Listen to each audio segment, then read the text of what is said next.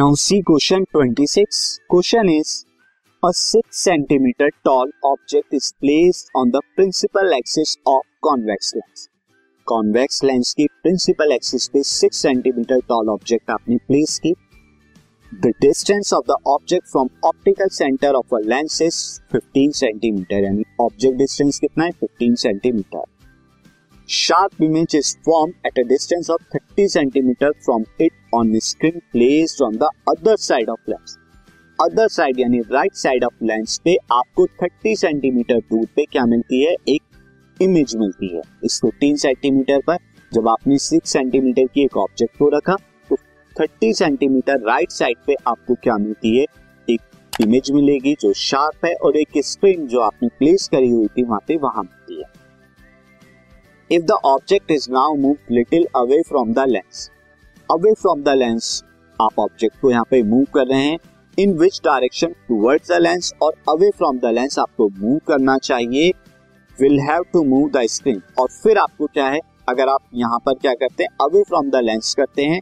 सो किस डायरेक्शन में आप क्या करेंगे? स्क्रीन को मूव करेंगे। स्क्रीन को मूव आपको करना है, क्योंकि आप लेंस यहाँ पर ऑब्जेक्ट को तो मूव कर चुके to get a sharp image of object on it again फिर से आपको शार्प इमेज चाहिए अगेन स्क्रीन पर।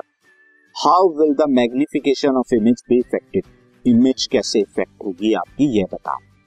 तो देखिए यहाँ पर किस तरह से आप करेंगे। फ़र्स्ट ऑफ़ ऑल जो आपको यहाँ पर गिवन है, मैं आपको ये बता देता हूँ कि यहाँ पर आपको जो गिवन था, आपको यहाँ पर यू दिया है। यू कितने के इक्वल है? यू है आपका माइनस के 15 सेंटीमीटर क्योंकि ऑब्जेक्ट का डिस्टेंस है। उसके बाद इमेज का जो डिस्टेंस हो जाएगा, वो राइट साइड में बन रहा है तो 30 सेंटीमीटर बाय साइन कन्वेंशन यहाँ पर आप फोकस देख लीजिए फोकस आपको निकालना है।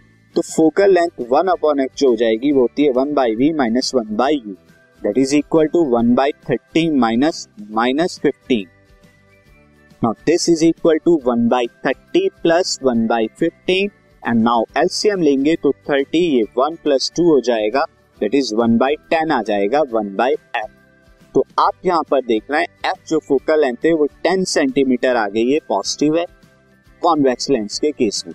तो अब आप देखें ऑब्जेक्ट को आपने कितना रखा था? ऑब्जेक्ट को 10 सेंटीमीटर दूर रखा था, यानी 15 सेंटीमीटर था ऑब्जेक्ट फोकस से बियॉन्ड में है। तो यहाँ पर आपका कॉन्वेक्स लेंस है कॉन्वेक्स लेंस में केस में। अगर मैं ये एफ़ लू तो एफ़ के यहाँ पर आपने ऑब्जेक्ट रखी थी सिक्स सेंटीमीटर दूर पे। तभी आपको क्या मिल रहा था? थर्टी सेंटीमीटर दैट इज़ ये अगर आपका फोकस हो जाएगा, इससे भी यहाँ पर आपको जो है मिल रही थी इमेज इस पॉइंट पे थर्टी सेंटीमीटर दूर, यहाँ पर। अब आप क्या करेंगे?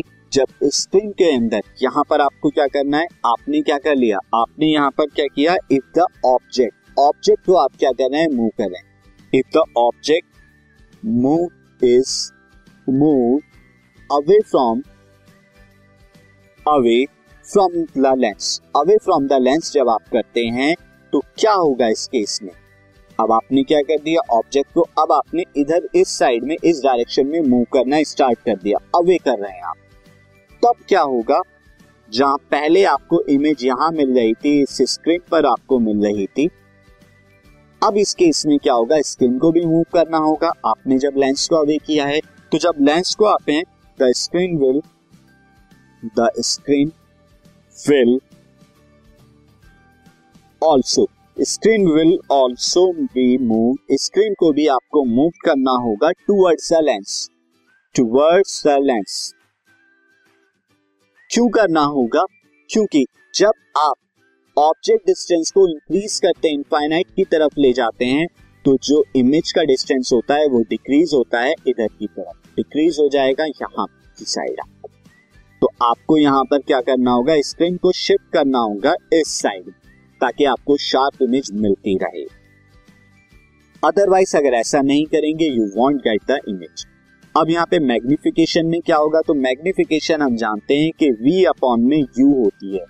जब आप u को इंक्रीज कर रहे हैं तो उस केस में आपको क्या करना होगा? V यहाँ पर क्या होगा? V भी, v आप डिक्रीज कर रहे हैं तो न्यूमरेटर डिक्रीज कर रहे हैं डिनोमिनेटर इंक्रीज कर रहे हैं तो मैग्निफिकेशन क्या होगी?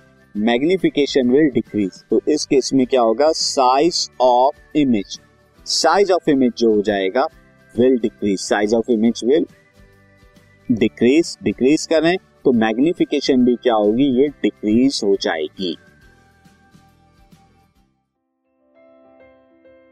This podcast is brought you by Hubhopper शिक्षा अभियान अगर आपको ये पॉडकास्ट पसंद आया तो प्लीज़ लाइक शेयर और सब्सक्राइब करें और वीडियो क्लासेस के लिए शिक्षा अभियान के यूट्यूब चैनल पर जाएँ।